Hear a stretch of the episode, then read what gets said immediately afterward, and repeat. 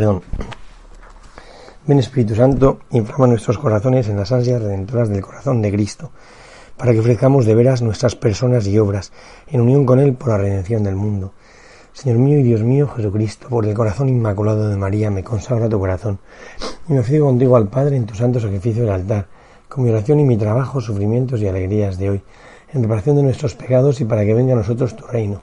Te pido en especial por el Papa y sus intenciones, por nuestro obispo y sus intenciones, por nuestro párroco y sus intenciones. Oh Señora mía, oh Madre mía, yo me, ofrezco del todo a ti. Y en pleno mi fiel afecto te consagro en este día mis ojos, mis oídos, mi lengua y mi corazón. En una palabra todo mi ser, ya que soy todo tuyo, oh Madre de bondad. Guárdame y defiéndeme como cosa y posesión tuya. Amén. Nuestra Señora los Apóstoles, ruega por nosotros. Vamos a eh, contemplar esta segunda parte del Adviento, que es de los tiempos más bonitos, yo creo, donde ya nos, nos orientamos definitivamente a la llegada del Señor, pero esta segunda parte, que es ya la última semana, donde parece como que ya no hay excusas, ¿no? Hay que centrarse en Jesucristo que viene, que es lo más importante de todo, ¿no? El Señor que llega para salvar y que, y que nos, nos invita a disponer del todo el corazón. Bueno, pues dice así el Evangelio de hoy, es un aunque no parezca que es precioso, ¿no? Dice, libro de la generación de Jesucristo, hijo de David, hijo de Abraham. Abraham engendró a Isaac, Isaac engendró a Jacob, Jacob engendró a Judá y a sus hermanos, Judá engendró de Tamar a Fares y a Zará, Fares engendró a Esrom, Esrom engendró a Aram, Aram engendró a Minadab, Aminadab engendró a Nasón, Nasón engendró a Salmón, Salmón engendró de Rahab a Booz, Booz engendró de Ruth a Obed, Obed engendró a Jesé, Jesé engendró al rey David. David engendró de la que fue mujer de Urías a Salomón.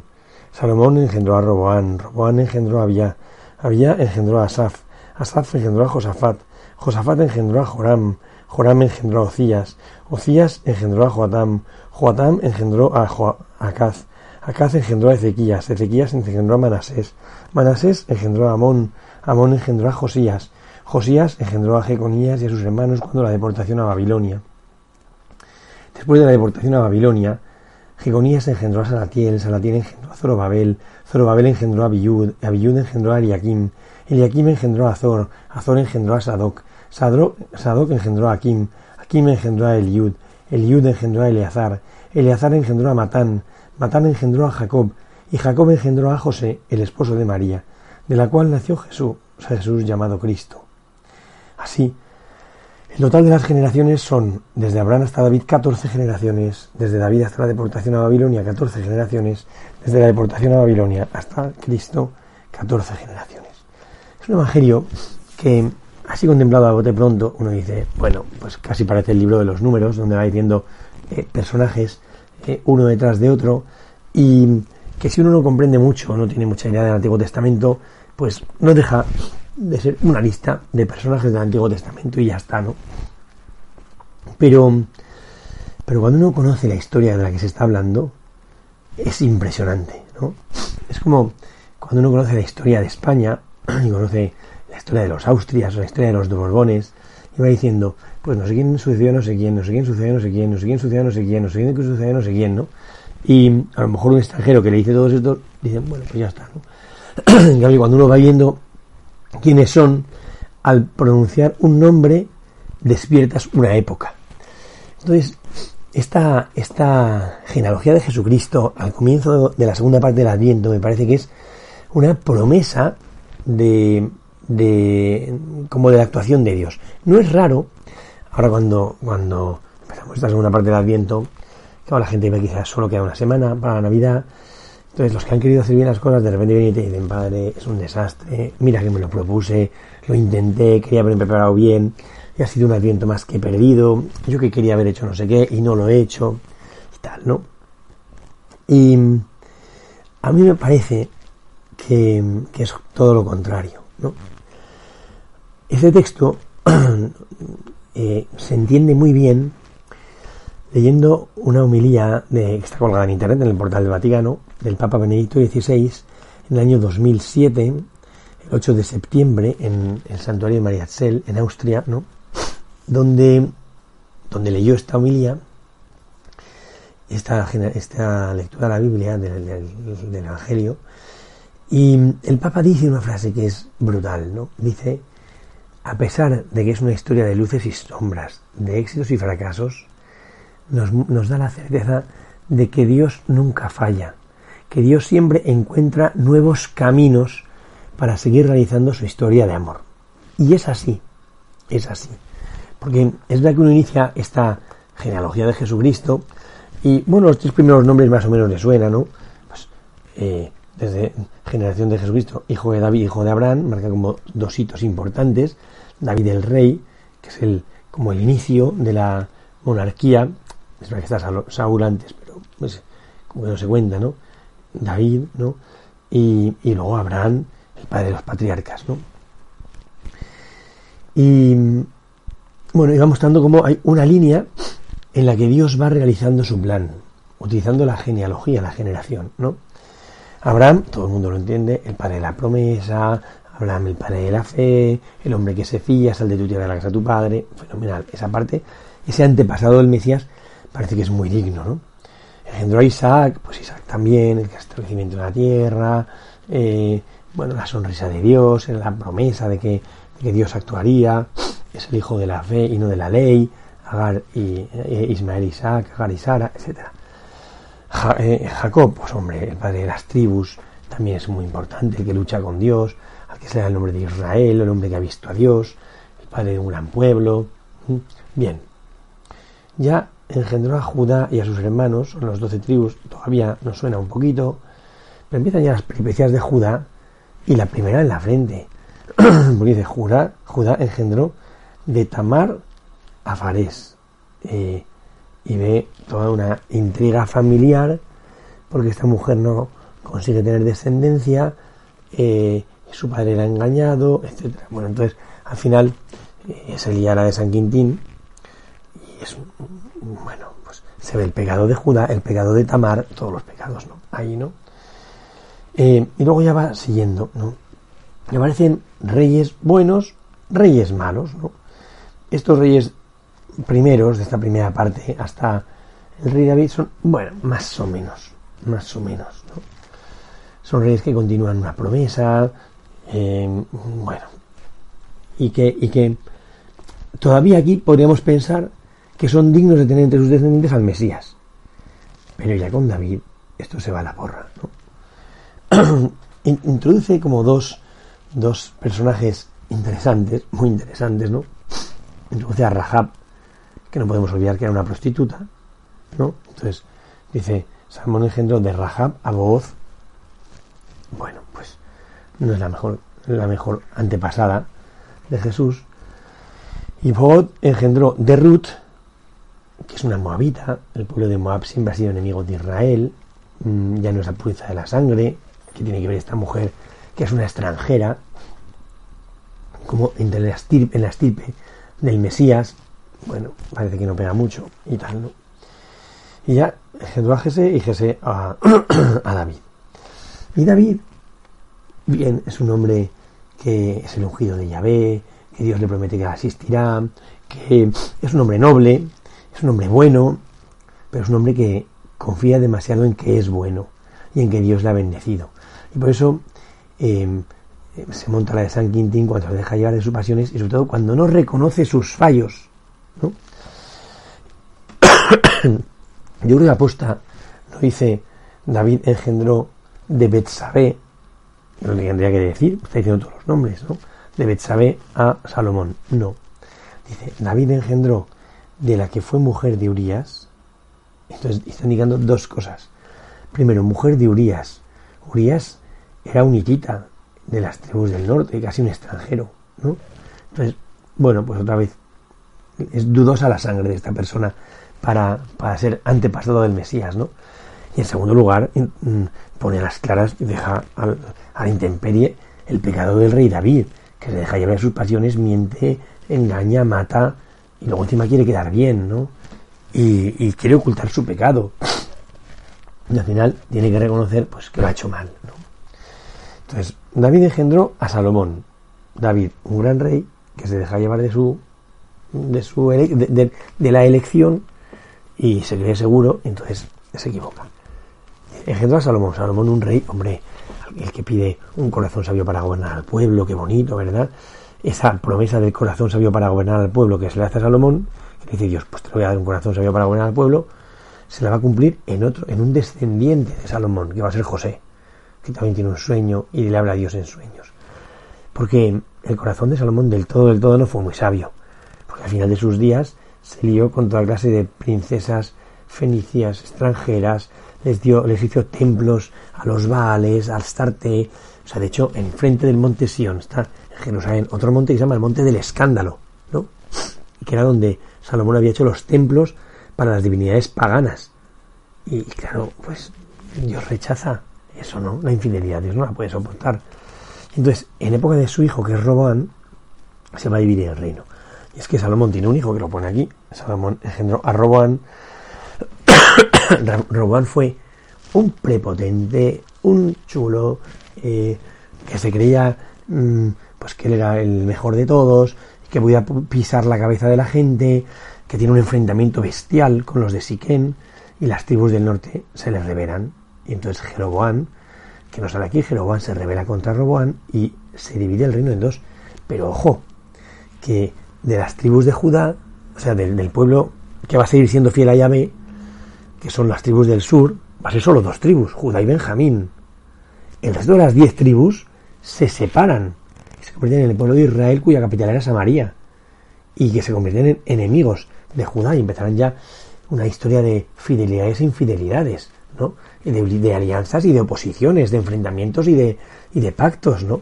Entre Israel y Judá por los enemigos asirios, egipcios y tal, ¿no? Entonces, empieza ya como la guerra entre los hermanos, es una época de las más vergonzosas para el pueblo de Israel, la ruptura entre Roboán y Jeroboán, ¿no? Y entonces ya sigue la descendencia davídica con las tribus del sur, con, con la monarquía del sur, la monarquía del norte, prescinden de ellos, ¿no? Y ya pues hay algunos reyes que son unos petardos, unos infieles, una serie de intrigas políticas, familiares, traiciones, etcétera, en medio de las cuales hay algún rey bueno, ¿no? Porque aparece, por ejemplo, eh, Ezequías, Ezequías era un rey bueno, el, rey que es la promesa, cuando Isaías le dice a Caz, pide una señal, y dice, no la pido, no quiero tentar al Señor, dice, pues el Señor por te dará una señal. Dice, la doncella está encinta y dará a luz un hijo. Nosotros lo aplicamos, por una traducción que hay, a, la Virgen, pero es la doncella está encinta y dará a luz un hijo.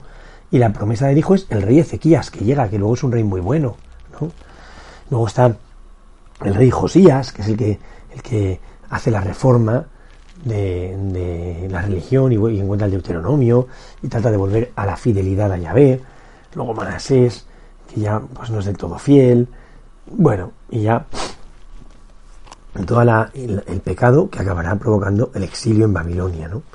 Y luego la vuelta del exilio en Babilonia, pues ya unos reyes como, como de segunda, que están ya dominados por los persas, medos, eh, griegos, romanos, son reyezuelos, ¿no? reyezuelos, hasta que ya la monarquía se pierde. Y entonces llega a eh, engendró a Jacob, Jacob engendró a José, el esposo de María, de la cual nació Jesús llamado Cristo. Y no olvidemos que se pierde hasta el rastro de la monarquía y el rastro de la ciudad, porque ya esa monarquía no residirá en Belén. Esa monarquía se queda en el exilio, vuelve más tarde y se establecerá perdón, en las tribus del norte, perdón, en las ciudades del norte, como renunciando al pasado glorioso, ¿no? Como diciendo, bueno, vamos a tratar de ser felices aquí en esta ciudad de Nazaret y ya está, ¿no? Y es bonito porque en medio de esa, luz, esa historia de luces y sombras, de fidelidades e infidelidades, es como si dijese Dios que yo no me he olvidado de que hay una promesa. Y que a pesar de que la humanidad, decepcionada de sí misma, ha dejado de soñar con la promesa, y ahí tenemos a Jacob y a José en Nazaret, eh, como renunciando a ese pasado, como haciendo oídos sordos, Dios sabe que ese carpintero anónimo es el descendiente davídico. Esto es una cosa muy gorda. Porque ya nadie sabía que en Nazaret vivía el descendiente de David, aquel que tenía el derecho de ser el rey. Bueno, pues se había ido por otra línea, de los macabeos, asmoneos, demás con sus intrigas, ¿no? Pero la línea auténtica había como que desaparecido, ¿no? Y sin embargo Dios sabe que ahí en Nazaret está el heredero de David. Es muy bonito esto. A, eh, a Bartolomé, a San Bartolomé, Natanael, cuando Felipe dice, hemos encontrado Mesías, dice, pero de Nazaret pues hay algo bueno, pero Vendrugo, que está el descendiente de David en Nazaret y no te has enterado, que ese carpintero anónimo es de estirpe real, ¿eh? que ese pueblo de Nazaret es un, un antiguo pueblo de Belén, un antiguo clan de Belén, en el cual permanece la verdad de la descendencia davídica. Fijaos qué bonito es esto, porque, claro, seguía viendo los reyezueros, los, los Herodes y todo esto estaban como por, por Jerusalén, y habían sido reyes que se habían otorgado el reinado, pero que, mm, bueno, no, no era la descendencia auténtica. Entonces, la verdad de la descendencia real está perdida en Nazaret. El, el, la apariencia, eh, em, lo que diría hoy el postureo de la monarquía está en Jerusalén, buscando las alianzas con Roma. ¿no? Sin embargo, Dios se fija en la verdad. Por eso a José cuando se le aparezca el ángel dirá, José, hijo de David. Es muy bonito porque ahí está José, que es el hijo de David, el descendiente auténtico del, de, la, de David, el, que tiene el derecho de reivindicar el mesianismo o la niña mesiánica, ¿no? En el cual van a nacer Jesús eh, llamado el Cristo, ¿no? Por eso dice también que se habla de una manera preciosa de la, de la concepción virginal de Jesús, ¿no? José, el esposo de María, de la cual nació Jesús llamado Cristo. Se ve la concepción virginal por obra de Dios y a la vez se ve una cosa que es preciosa porque a veces ponemos que la paternidad de San José parece como de segunda, ¿verdad? Eh, bueno, es la sombra del Padre, decimos, según el libro, que es muy bonito, es preciosísimo, pero es la sombra del Padre, el Padre auténtico de Jesús es Dios. El Padre divino de Jesús es Dios, pero el Padre humano de Jesús es San José, ¿no? Porque la paternidad en Israel puede venir tanto por la adopción como por, como por eh, la, la genealogía. No olvidemos que hay dos tribus en Israel, que se llaman la tribu de Efraín y tribu de Manasés, que no eran hijos de Jacob, eran nietos de Jacob, hijos de José, que cuando José, cuando Jacob baja a Egipto y se encuentra a José, ya tenía estos dos hijos. Y lo que hace es adoptarlo, es un signo muy bonito, dice que los sentó sobre sus rodillas, ese es el gesto por medio del cual se adoptaban Israel. Y son descendientes de Jacob, ¿no? Que tienen el derecho a una tribu, ¿no? Y a un territorio, como todos los demás, pues son descendientes auténticos, herederos auténticos, aunque no son sus hijos, son sus nietos, ¿no? Bueno, pues Jesús es descendiente auténtico por, porque ha sido adoptado y el que le da el linaje la, a, Jesús es San José, ¿no? el que le da la ascendencia legal es San José y por medio de San José Jesús es incorporado al pueblo de Israel, no por María. Por María es incorporado a la humanidad, por San José es incorporado al pueblo de Israel y se hace como abraza esta genealogía, como diciendo, a pesar de que haya fracaso, a pesar de que haya intrigas, a pesar de que haya pecado, Dios puede más. y siempre encuentra nuevos caminos para seguir haciendo su plan. Esta genealogía adquirirá su expresión más fuerte cuando en la, en la vigilia pascual, en el pregón pascual, digamos, oh feliz culpa que mereció tal redentor.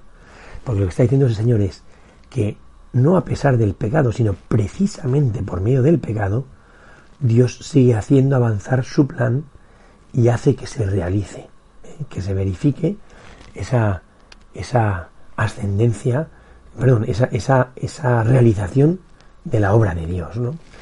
Entonces, para los que piensan que su adviento ha sido un desastre, en tu pecado puede estar actuando el Señor y Él hará pues que, que pues que al final suceda la redención y Cristo entre en tu vida, ¿no?